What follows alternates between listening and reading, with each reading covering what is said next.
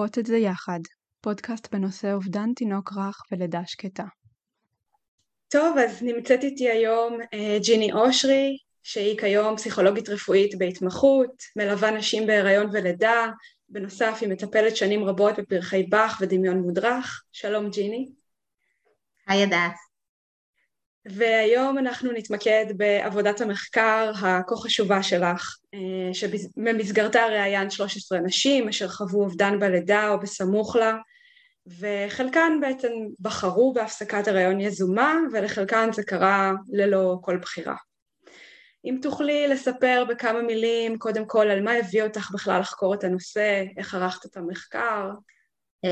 כן, אז קודם כל אני רוצה להגיד תודה שהזמנת אותי, וזה מאוד ככה מרגש, שהזמנת אותי לשתף בעבודה שלי. אז בעצם אני חמש עשרה שנה מלווה, ליוויתי מלווה נשים בהיריון ולידה, ופחות ככה, ליוויתי נשים בהיריונות ולידות ש, שבעצם הרבה פעמים היו קשיים, היו חוויות כאלה ואחרות, אבל בסופו של דבר הסתיימו בתינוק, מה שנקרא אימא בריאה ותינוק בריא. וגם אני יודע שאני בעצמי לאורך השנים קצת פחדתי מללוות לידות שקטות, זאת אומרת שהיו כן הזדמנויות, מדי פעם הייתה בקשה ברשתות חברתיות לדולה שתלווה לידה שקטה, ותמיד ככה הסתכלתי ואמרתי כן, אולי, אבל לא עכשיו, ואיך אני אתמודד ואיך אני ארגיש עם זה, כי הנושא הזה מאוד מאוד מפחיד, המחשבה עליו מאוד מאוד מפחידה. כן, זה מרתיע. אז, אז בעצם נמנעתי, נמנעתי מלפגוש את, ה, את הנושא הזה, והתרכזתי בללוות לידות בעצם של, של תינוק בריא, של תינוק חי. במהלך הלימודים בעצם למדתי פסיכולוגיה רפואית, והייתי אמורה לעשות את עבודת הגמר, ושם בעצם המקום הזה התחבר לי, והחלטתי ככה לקחת אומץ ולקפוץ למקום הזה שאני מכירה מצד אחד, אבל לא מכירה את הצד השני שלו, וללכת להבין בעצם מה קורה, שבעצם אותו תהליך קורה, זה, זה הדבר המדהים, אותו תהליך קורה מבחינה פיזיולוגית בלידה שקטה ובלידה רגילה, רק שהתוצאה שונה מאוד מאוד, ולכן החוויה שונה מאוד מאוד, אבל התהליך והסטינג הוא מאוד דומה, ולכן ככה בחרתי באמת לקחת, להיות אמיצה וללמוד על המקום הזה. וכולנו מודות לך על האומץ שמצאת ועל הצעד שעשית, כי הבאת לנו בעצם משהו מאוד מאוד חשוב למודעות, ובמחקר שלך בעצם את בוחנת הרבה אספקטים בחוויה של אותן נשים, ואחד הדברים הבולטים שנמצא במחקר הוא חוויית הכאוס שתיארו הנשים, נכון? נכון. אז בעצם, בעצם במחקר בעצם נסעתי ברחבי הארץ וראיינתי נשים, הקלטתי בעצם נשים שסיפרו את הסיפור הלידה שלהם, סיפור האובדן, הלידה והאובדן, שבדרך כלל התחלת הסיפור הייתה ברגע של הרגע לפני הגילוי בעצם. משם ביקשתי מהם להתחיל לספר את הסיפור, והקלטתי את הסיפורים, וחיפשתי בעצם תמות משותפות, זה מחקר איכותני, לכן חיפשתי תמות משותפות. משהו שבלט מאוד מאוד בכל הסיפורים, זה בעצם תחושה של כאוס מאוד מאוד גדול. תמיד כל הסיפורים בעצם התחילו רגע לפני שזה קרה, והפתיחה תמיד הייתה במשהו מאוד חיובי, רגוע, הייתי בהיריון, היינו נורא שמחים, חיכינו, הרגשתי טוב, מין כזה השקט שלפני הסערה, כל הסיפורים נפתחו ב... הייתי בטוחה שהכל בסדר, יום לפני זה טיילתי, ככה כל אחד והסיפור שלה, ופתאום, פתאום, פתאום יש איזושהי התנפצות, פתאום, או שפתאום... הדופק נעלם ואז מגיעים לבית חולים ומבינים שזה נגמר, או שיש איזשהו טלפון שאומר התוצאות שלך לא תקינות, בואי לדבר על זה, כל אחד והסיפור שלה, וזה שבר מאוד מאוד פתאומי, מהאופוריה של הנה אנחנו בהיריון והנה יהיה פה ילד, לא משנה ראשון, שני או רביעי, פתאום הכל מתנפץ, וזאת בעצם חוויית הכאוס, חוויית הכאוס הפתאומית. העולם שלי הלך בצורה מסוימת, חשבתי שאני יודעת מה קורה איתו, ופתאום, פתאום בשנייה, הכל מתפרק והכל הלך לכיוון אחר.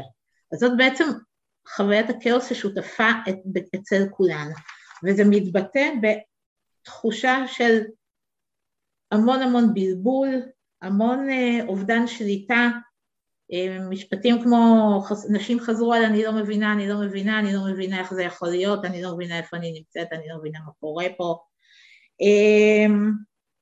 עד למקומות גם של דיסוציאציה, שנשים חלקם תיארו שהן לא ממש נמצאות, הן מסתכלות על עצמן מהצד, הן לא נמצאות בגוף, מדברים איתן אבל הן לא שם.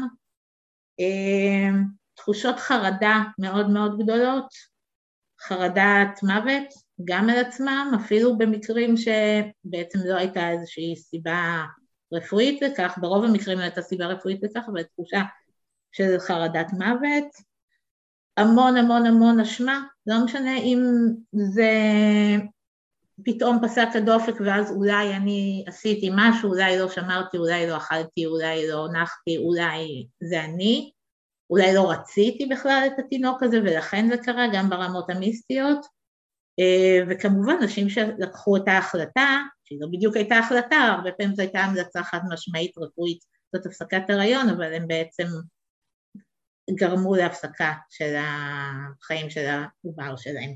אז אשמה נמצאת שם כל הזמן,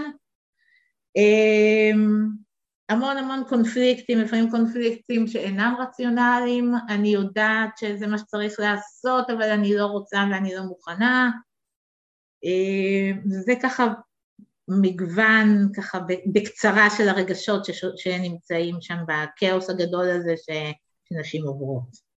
כן, כן, בהחלט, אני גם מוצאת את עצמי שם מבחינת הזדהות, ואני בטוחה שכל מי שמאזינה לנו, גם היא מזדהה עם תחושת ההלם, הייתי קוראת לזה, שמתארת את השוק הזה שלה לפני ואחרי. וגם האשמה, שהיא בעצמה לא רציונלית, בעיניי, ברוב המקרים, אבל היא שם וחזק. זו באמת חוויה רגשית מאוד מאוד מורכבת. נכון. ופירטת אותה נכון. בצורה מאוד יפה. מה מבחינת אמצעי התמודדות? קראתי בעבודה שגם על זה נתת את הדעת, כלומר, גם זה עלה מתוך השיח עם אנשים, כל אחת ואמצעי התמודדות שלה, כן. נכון, נכון. אז במקביל הכאוס המאוד מאוד גדול שנשים חוו, שככל הנראה אי אפשר למנוע אותו בסיטואציה הזאת, היו נשים שעברו את החוויה בצורה פחות קשה, אני לא אגיד קלה, קלה זה לא, אבל בצורה פחות קשה, והיו נשים שחוו את החוויה בצורה יותר קשה, ובעצם ניסיתי לבדוק מה, מה הכלים המשותפים שעזרו לנשים כן לצלוח את המסע הקשה הזה. ואחד הדברים שעלה מאוד מאוד מאוד חזק, זה הסיוע של ידע ו- ומידע. אם זה ידע אישי, ואם זה מידע על ידי חיפוש וקריאה ולמידה. הרבה פעמים מה שקצת עוזר לצאת מתחושת הכאוס זה להבין, להבין מה הולך להיות, להבין מה קורה, להבין מה התהליך, וגם להבין איפה אני יכולה כן לבחור. תכף אני ככה אגיע יותר גם לנושא הזה של הבחירה. אבל קודם כל עצם הידיעה מה הולך להיות, שנכנסים לבית חולים וקורה כך וכך, וזה בחדר הזה וזה בחדר ההוא, ובעצם איזושהי הרצה בראש של מה, ש...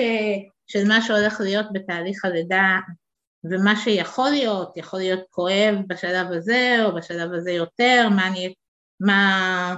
מה יקרה, איפה אני אהיה, בעצם זה נותן איזושהי תחושה של שליטה, ושליטה ככה קצת מורידה את תחושת הכאוס. זאת אומרת, למרות שאני לא באמת יכולה לבחור, ואני נכנסת לאיזשהו תהליך שאין לי מה לעשות איתו, עצם זה שאני יודעת מה הולך לקרות, הוא מקל. כמו בכל דבר, כמו כמו כשאפילו ככה כשהולכים ללידה, מתעסקים המון עם הכנה ללידה, ללידה, זו לידה שקטה, ללידה רגילה, המון מתעסקים עם הכנה ללידה, לדעת מה ואיפה ואיפה חדר לידה ומה משככי כאבים, כדי לבוא ולהרגיש שאני ככה יותר יודעת מה עומד לפניי. ודווקא בלידה שקטה, לפעמים מתוך הקרס והאלם, אז, אז מבטרים על כל העניין הזה, מגיעים לבית חולים,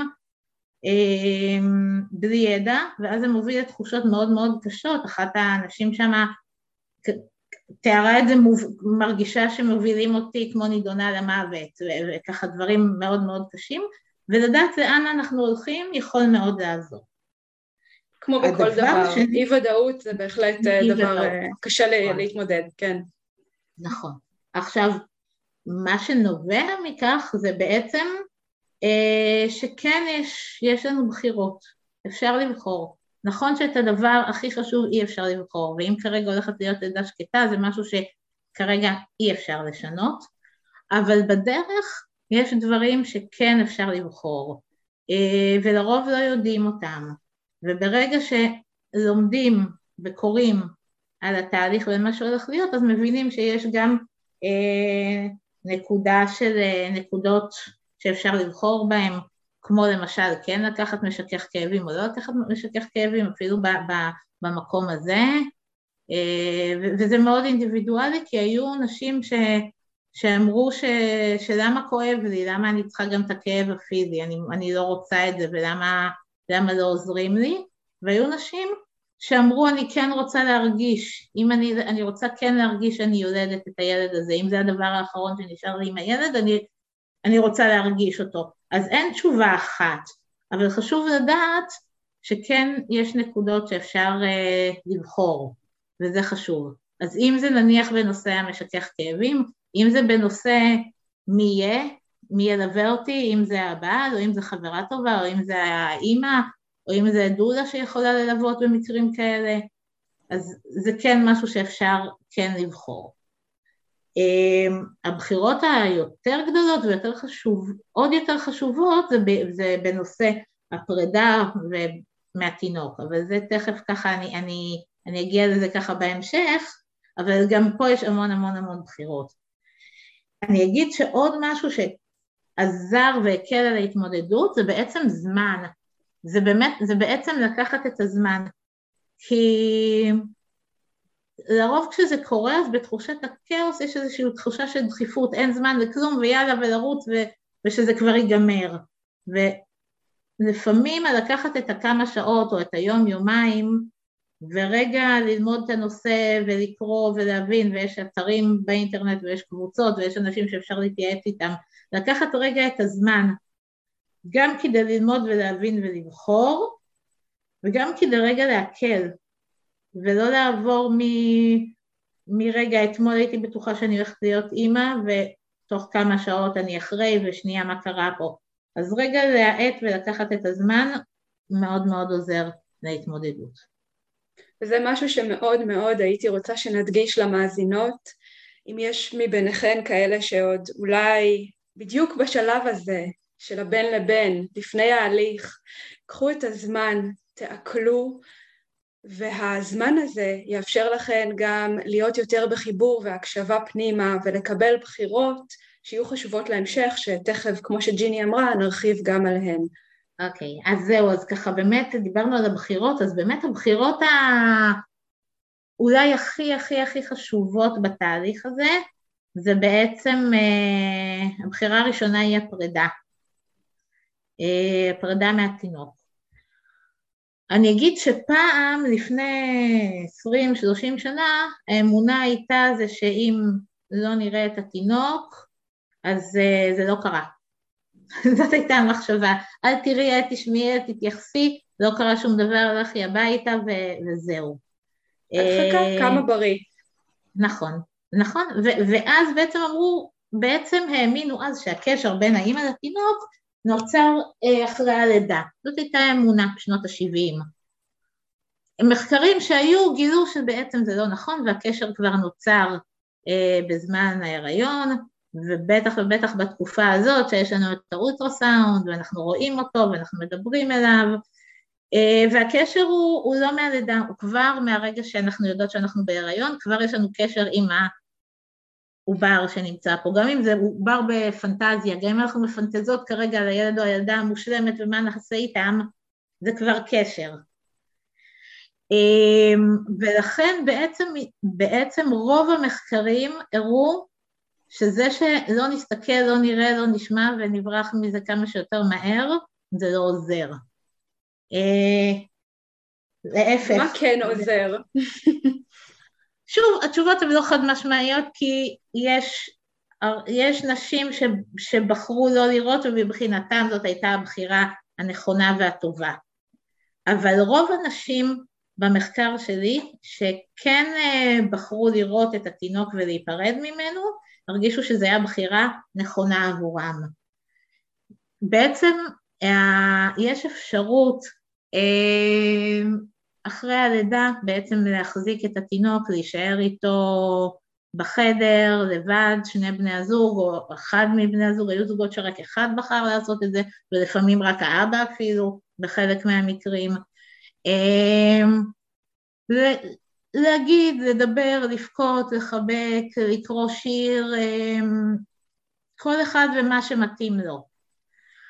אני אגיד שהאינטואיציה הראשונית אצל רוב הנשים, ברגע שהן מבינות שהתינוק בעצם מת ושהן הולכות על לידה שקטה, ואומרים להם האם את רוצה לראות ולהיפרד, התגובה הראשונה היא בדרך כלל לא. בדרך כלל זה פחד, קחו את הדבר המפחיד הזה ממני, אני לא מעוניינת. ופה כן, אני חושבת שזו תגובה אוטומטית הכי הכי הכי הגיונית. בגלל זה אני אומרת שפה כן חשוב לקחת את הזמן, ורגע לחשוב על זה שוב, כי רוב המחקרים מראים שהפרידה הזאת כן חשובה, וכן עוזרת להתמודדות אחרי. אז כן חשוב, כן לחשוב על זה, אם ההחלטה היא לא, זה בסדר גמור, יש נשים שבחרו שלא, והן אומרות טוב שכך, וחלק, למשל אישה אחת אמרה, אני שמחה שלא ראיתי, אותה, יש לי את התמונה שלה בראש, איך שדמיינתי אותה, ועם זה אני רוצה להישאר.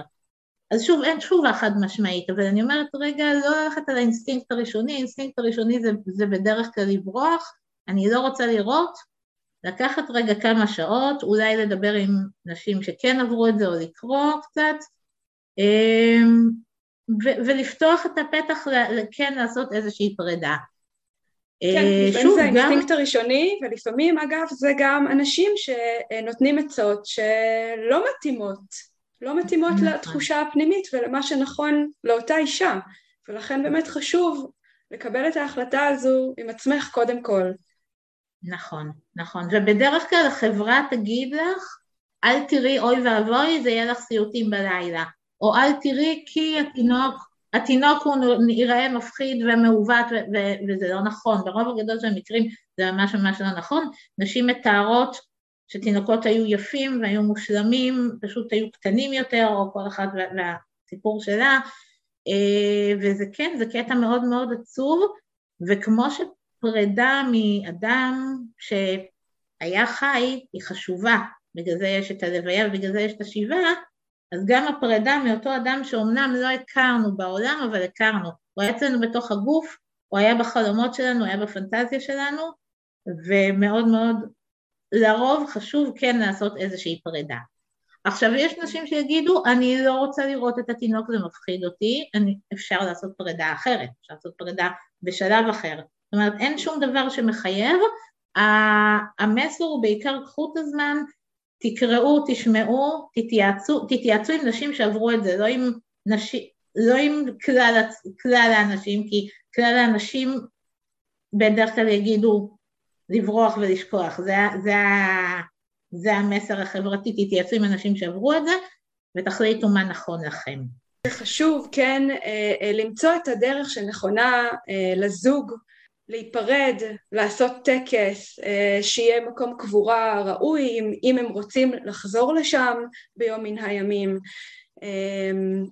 לתת לו שם, מצבה, האופציות פתוחות, אמנם לא בכל מקום, אבל הן פתוחות, וחשוב לדעת את זה. נכון, אז אני רוצה להגיד בנושא הקבורה, שבאמת ככה, אם אני רגע חוזרת לפרדה, אז ככה רוב אנשים בעבודה שלי כן, כן נפרדו, כן עשו איזושהי פרדה, וכן היו בעצם אמרו שזה היה מעשה נכון. כי יש ככה לגבי הפרדה, יש כבר יותר מודעות. אם פעם כמעט אף אחת לא ראתה את התינוק, וזה היה משהו מאוד מוזר עם מי שהיא עשתה, היום כבר יש גם המלצה של בית חולים כן לראות, והרבה כן עושות את זה. לעומת זאת נושא הקבורה, הוא עדיין איפשהו אמ, נושא שככה רוב ה... איך נקרא זה שוליים, רוב האנשים, רוב הזוגות שעוברים לידות שקטות, לא... בעצם קצת מתכחשים לנושא הקבורה, וזה גם המסר החברתי. בעצם פעם, אם אנחנו הולכים לדת, אז בעצם לפי הדת, גם היהודית, גם, גם המוסלמית, וגם ככה כל הדתות, אני חושבת שבעצם המוסלמית זה קצת שונה, אבל בדת היהודית, התינוק הוא בעצם לא, אמור, לא אמורים לעשות לוויה, ולא אמורים לעשות קבר, ועד, עד גיל שלושים יום, תראו עד כמה זה בעצם, זה אפילו לא רק לידה שקטה, אלא עד גיל שלושים יום. עכשיו, באמת, אם אנחנו מסתכלים אולי, כשהדת נכתבה, שכנראה הרבה תינוקות לא שרדו, ומי שחשב ככה על החוקים האלה, באמת אמר לעצמו, עד שלושים, כנראה הרבה תינוקות לא שורדים את הימים הראשונים, וכדי שההורים יוכלו להמשיך ולא יקשרו אליהם, אנחנו לא באמת נתייחס אליהם כמו, זה נקרא בר הקיימה, זה מושג שהוא לי מאוד קשה להגיד, להגיד ממש ככה להגיד אותו, הדת מתייחסת לתינוק כבר קיימה, רק אחרי שלושים יום, זאת אומרת, עד אז הוא עוד לא, כאילו אפילו אדם קיים. עכשיו, אנחנו מדברים פה לפני כמה אלפי שנים, שככל הנראה הרבה תינוקות נפטרו בתקופה הזאת, ואיזשהו ניסיון לשמור על ההורים ולהגיד, אוקיי, זה לא באמת ילד, זה לא באמת, זה לא באמת מישהו שהיה פה, תמשיכו הלאה, ילדים אחרים, ונגמר. היום התקופה שלנו היא שונה, וכמו שאמרתי, היחס הוא שונה, אבל עדיין רוב הזוגות מקבלים את המסר שלא צריך להיות בקבורה, ובעצם הם לא נמצאים בקבורה, הם לא שותפים לקבורה, והם גם לא יודעים בדרך כלל איפה הקבר. זאת הברירת, הברירת מחדל כאילו הראשונה בבתי חולים, זה שבית, שבית החולים מטפל בקבורה, ללא מעורבות של ההורים. יש, יש קבורת, יש איזושהי, היום זה גם משתפר, זה היה קברי אחים, היום, היום היו בגצים, הדברים קצת יותר טובים, אבל עדיין, בית החולים מטפל, ההורים לא שותפים בזה בכלל, זאת הברירת מחדל לצערי עדיין. נכון, זו ברירת ש... המחדל. Mm-hmm. יש יותר מודעות כמו שאמרת. נכון, האפשרות השנייה היא בעצם שבית החולים יטפל בקבורה, אבל ההורים כן יגיעו ויהיו נוכחים בזמן הקבורה, זו האופציית ביניים, והאפשרות השלישית זה שבעצם ההורים לוקחים את זה על עצמם, ועושים קבורה איפה שהם רוצים, במקום מגוריהם, או איך שהם רוצים, ובית החולים לא מעורב בזה בכלל.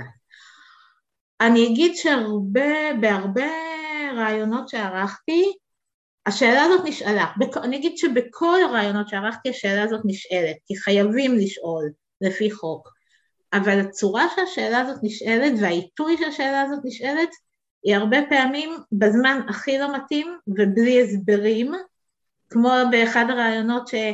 שאחת הנשים סיפרה, שנתנו לה את הטופס לבחור איך היא רוצה את הקבורה, עוד לפני שהייתה הפסקת הריון. וואו. וזה, אוקיי, רגע, התינוק עוד חי, על מה אתם מדברים איתי? וואו, איזה זה, קושי. זה פשוט דברים בל, בלתי, בלתי נתפסים.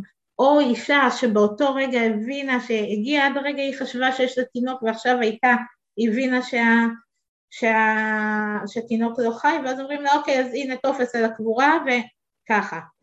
כן, וזה באמת עשוי להוביל חלק מהאנשים להחלטות שגויות נקרא לזה. נכון, נכון, ולכן זה לא באמת בחירה, נכון, יש בחירה ונכון ההורים חתמו, חלק מהמקרים גם רק האבא חתם, אבל זה במצב ש, שנשים אמרו לי, מי יכול היה לחשוב בכלל, איזה קבורה, מה קבורה, על מה אתם מדברים איתי, איפה אני נמצאת? פה נכנס העניין של דיסוציאציה, אני בכלל לא פה, אני לא מבינה מה קורה איתי, הם שואלים אותי איך עכשיו, איך לקבור את הילד שעד לפני, שעה חשבתי שהוא חי, זאת אומרת, סיטואציה מאוד מאוד קשה, ולכן הבחירה שכביכול ניתנת, היא לא בחירה אמיתית, ברוב המקרים. הוא, הוא כל כך קשה, הוא כל כך, באמת, אותי כל כך קומם, כי אוקיי, צריך לתת בחירה, אבל, אבל איזה בחירה זאת, איפה הבחירה? ולכן, פה נכנס שוב העניין הזה של הידע, של הידע והמידע, ושל הרגע לקחת את הזמן, ולהגיד, רגע, יש שלוש אופציות, מה אומרת כל אופציה, מה אנחנו רוצים, שנייה לחכות עם זה, ופה אני גם אגיד, שלא חייב, אני לא רואה את הסיבה, בחלק, מה, בחלק מהסיפורי לידה, שאלו אותם והחתימו אותם, באמת בשלב מאוד מאוד מוקדם, לפני שהתינוק בכלל נולד, ואפשר לדעתי להגיד באותו זמן, אני לא יודעת, אני לא יודעת, תנו לי ללדת קודם, דברו איתי עוד כמה שעות, שום דבר לא יקרה, לעצור רגע, בואו נעצור את הרכבת הזאת ושנייה, בואו נלד קודם, אני כן אפרד מהתינוק, אני כן אראה אותו, אני לא אראה אותו, אולי אני אשנה את דעתי, ואז, ואז אני אחליט. חשוב מאוד, חשוב מאוד. ממש, לא, לא לרוץ על החתימה, כי ברגע שחתמת, לפעמים לעצור את הרכבת ולשנות יותר קשה. אני אגיד שגם יש, ככה אם דיברנו על המסר החברתי, של אנשים שלא מבינים, וחלקם גם, וחלק מאנשי הצוות, שפוגשים בבתי החולים, גם מעבירים את המסר הזה, לא, לא מתוך מקום רחס וחלילה, אלא מתוך התפיסות והאמונות שלהם, והחוסר ידע שלהם, נוטים לצייר את העניין הזה של קבורה פרטית, של בעצם לקחת את הילד לקבורה, כמשהו נורא נורא נורא קשה. ו- ומין נשים אומרות, רגע לא הבנתי, אז מה זה אני אקח לבד? איך אני אקח לבד? מה אני אקח אותו, מה אני אקח אותו ככה באוטו, בידיים, לאן אני אלך? אחת הנשים ככה אמרה שאמרו לה משהו כמו, רק, רק מוסלמים, רק לא יודעת, מוסלמים או נוצרים, רק לא יהודים עושים את זה, מין כל מיני אמירות כאלה, ואז היא דמיינה את עצמה רצה בבתי קברות של נוצרים, לבקש שיקברו, מין סרטים כאלה. זה לא נכון, יש אפשרויות, יש אפשרויות כמו שיש אפשרות, שוב אף אחד מאיתנו לא רוצה להיות במצב הזה של להבין בקבורה, ורובנו לא מבינים בקבורה עד שאנחנו לא צריכים את זה. אני עברתי את החוויה הזאת לפני כמה חודשים באופן אישי ש- שאבא שלי נפטר, ועד אז לא היה לי מושג, ברגע שהוא נפטר אמרתי, אוקיי, שיט, מה עושים? אבל אז אתה מבין שיש סידורים כאלה ואחרים, ואותו דבר אפשר לעשות גם בסיטואציה הזאת. זה לא לרוץ לבד ולחפש ולהתחנן, אלא אפשר. אז זה חשוב לי כאילו ש... להגיד את זה גם. האמת שמהחוויה שלי, אני כן יכולה להעיד דווקא שזה מאתגר יותר. אנחנו הרי עשינו בדיוק את זה. לקחנו בעצמנו לקבורה במקום מרוחק, וממש התמודדנו עם כל זה לבד, וביררנו בהרבה מקומות, ועברנו את כל הסגה הזאת. ובאמת אחרי שיחה איתך ועם עוד כמה אנשים הבנתי שזה לא ככה בכל מקום בארץ, אבל זה בהחלט יותר מאתגר, ועם זאת אני לא מתחרטת לרגע, כלומר אני עדיין תומכת פה במסר הזה שזה אפשרי, ובהחלט גם רצוי אם זה מה שתואם את התחושה הפנימית ואת הרצון. נכון. נכון, אז זה, זה, זה מן הסתם, בוודאי שזאת האופציה היותר קשה, אבל כן האפשרית. אני אגיד שאצלי במחקר נניח היו כמה שהן גרות בקיבוצים ובמושבים, ובאמת להם היה הרבה יותר קל, כי עזרו להם, ו, והיה מי שככה באמת סייע להם במקום הזה. כן, יש שם יותר פתיחות כנראה. Um, ובואי נדבר רגע על הצד השני, כלומר אמרת uh, הרבה על, על הצד של האישה, שהיא בסיטואציה הזו צריכה גם uh, לבוא ולהגיד רגע, אני כרגע לא מוכנה לחתום על המסמכים, תנו לי את הזמן, תנו לי זה, אבל יש פה גם את הצד השני של הצוות הרפואי, של הסברה, של תמיכה, uh, וגם בעבודה שלך התייחסת לפן הזה. נכון, נכון. אז בעצם, אה, כשאני עשיתי, כשהתחלתי את המחקר הזה, בעצם הייתי פרקטיקנטית בבית חולים העמק, אה, במסגרת הלימודים, ובאמת הרעיון ככה והחשיבה הייתה ללמוד איך, איך באמת לעזור לצוות הרפואי להתנהג בצורה שמטיבה יותר עם, ה, עם אנשים, עם הזוגות האלה. אני אגיד שעולה ככה מהמחקר, באמת מכל הרעיונות עולה ש, שבסך הכל כן הצוות היה אמפתי, ואף רוב אנשים, כמעט אף אחת לא אמרה היו אנשים רעים, אלא להפך, רצו לעזור. הבעיה היא לא הרצון, כי רצון טוב יש, אני, אני אגיד זה מאה אחוז, אני באמת, אני לא רוצה לחשוב שיש מישהו בבית חולים שרואה זוג או אישה במצב כזה ולא רוצים לעזור, אני לא, אני לא קבע שזה לא ככה. העניין הוא שבאמת חסר להם המון המון המון המון ידע, והרבה פעמים הם מונעים מתוך הפחדים שלהם, והתחושות שלהם, והאמונות שלהם, שלא בהכרח תורמות את, ה... את החוויה של הזוג. ואולי גם הניסיון בעצם... שלהם פשוט, מתוך הניסיון, חוסר הניסיון שלהם. מתוך חוסר הניסיון שלהם, ומתוך הפחדים שלהם, ואני אגיד ככה שאחד, מוות של תינוק לפני הלידה, או של תינוק בכלל, זה אחד הדברים אה, שהכי מפחידים אנשים, בכלל. זה נורא נורא מפחיד, זה כל כך לא קשור, תינוק לחיים, זה, זה משהו שהמוח האנושי לא מוכן לקבל אותו, ולכן גם לאנשי צוות נורא נורא קשה להתמודד עם הסיטואציה הזאת, ולכן הם עושים המון טעויות, למשל טעות, טעות נפוצה זה מאוד לנסות לנחם, והרבה עולה במחקר אמירות כמו לא נורא, עוד שנה תבואי לפה עם עוד שנה, יהיה לידה של תינוק אחר, ולידה של תינוק בריא, ו- ותגידי תודה שזה קרה, כי אולי היה נולד לך ילד אמ, פגוע, ואיזה מזל שזה קרה עכשיו לפני שראית אותו, או לפני שהכרת אותו, או כל מיני, או איזה מזל שיש לך עוד שני ילדים בבית, זה אמירות שחוזרות וחוזרות וחוזרות וחוזרות וחוזרות, ובטח גם את שמעת אותם פשוט ב... בוודאי, אני נתקלת בזה גם היום, זה לא מפסיק, זה לא רק סביב הלידה, זה באמת איזשהו ניסיון כושל, אני אגיד, מהצד השני לנחם, או להגיד משהו שבעיניו ראוי, אבל זה בהחלט לא לעניין אפילו. נכון, אז... בעצם אותם צוותים בבית חולים באים מהמקום של הפחד שלהם ומנסים להרגיע את עצמם, ולכן הם נורא מנסים להקטין את האירוע.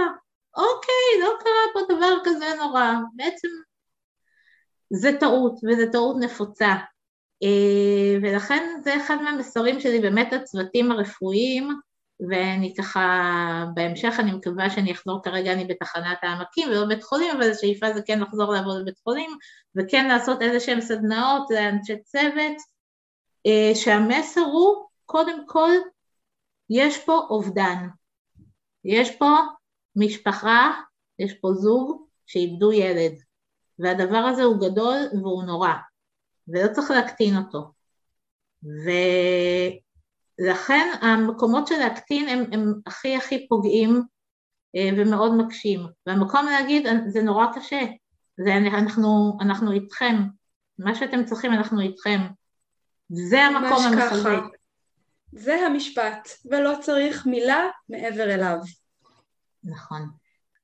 אז זה, זה דבר אחד, מעבר לזה גם, שוב אם אני חוזרת לנושא הבחירה, אז כן, כצוות רפואי לתת את הבחירה, להציג את האופציות, לתת את הזמן, ואם אם באים ושואלים על הקבורה, וכרגע האישה נראה שהיא לא כל כך יודעת מה היא רוצה, להגיד אוקיי, את יודעת מה?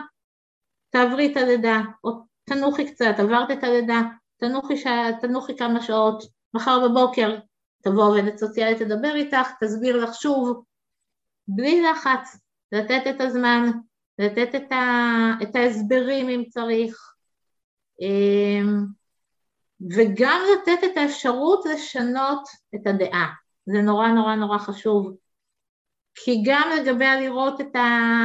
את התינוק ו... ולהיפרד ממנו, גם במקום הזה היו ברעיונות נשים שאמרו אני לא רוצה, ואז למחרת בבוקר קמו ואמרו שהם כן, ואז הם היו צריכות לריב עם כולם, אז לא, אז, אז לבוא ולהגיד אוקיי, אני יודעת שזה אולי קצת קשה עם הנהלים והכל, אבל, אבל עם רצון הכל אפשרי. קמת בבוקר והתחרטת ואת כן רוצה לראות, אז, אז עדיין יש את האפשרות. מעבר לזה, יש מקומות שמצלמים את התינוק, ואומרים, התמונות אצלנו, תתחרטי, תרצי לראות, עוד חודש, עוד חודשיים, התמונות פה. זה בנושא הלראות. בנושא הקבורה, בכלל, לא, הקבורה לא מתבצעת תוך, מתבצע תוך יום יומיים. אז אפשר לחכות, אפשר לשאול, אפשר להגיד את בטוחה, אולי, אולי את כן, לא, לא במקום מעיק, גם לא צריך לאותה אישה שאמרה, אני לא רוצה לראות ואני לא רוצה לקבור, להגיד לה את בטוחה, את בטוחה, את בטוחה, זה גם לא המקום, כולה זאת ההחלטה שלה, ולהגיד, אם תתחרתי עד כך וכך זמן, עדיין אפשר. ואם, מעבר לזה, אם, מעבר לזה, אם החלטת לא, החלטתם לא להיות נוכחים בקבורה, אבל תרצו עוד חודש, חודשיים, לדעת איפה הקבר, תפנו אלינו, נגיד לכם איפה, תוכלו ללכת לבד. זאת אומרת, כן, כן לתת את הזמן, כי, כי הרבה אנשים התחרטו, ופה אני חייבת להגיד שמה שמאוד עלה חזק במחקר, שבנושא של הקבורה, רוב הנשים, הרוב הגדול מאוד, לא היו נוכחות בקבורה, והרוב הגדול שלהם התחרטו אחר כך. זה ממש ככה היה מאוד מאוד חזק.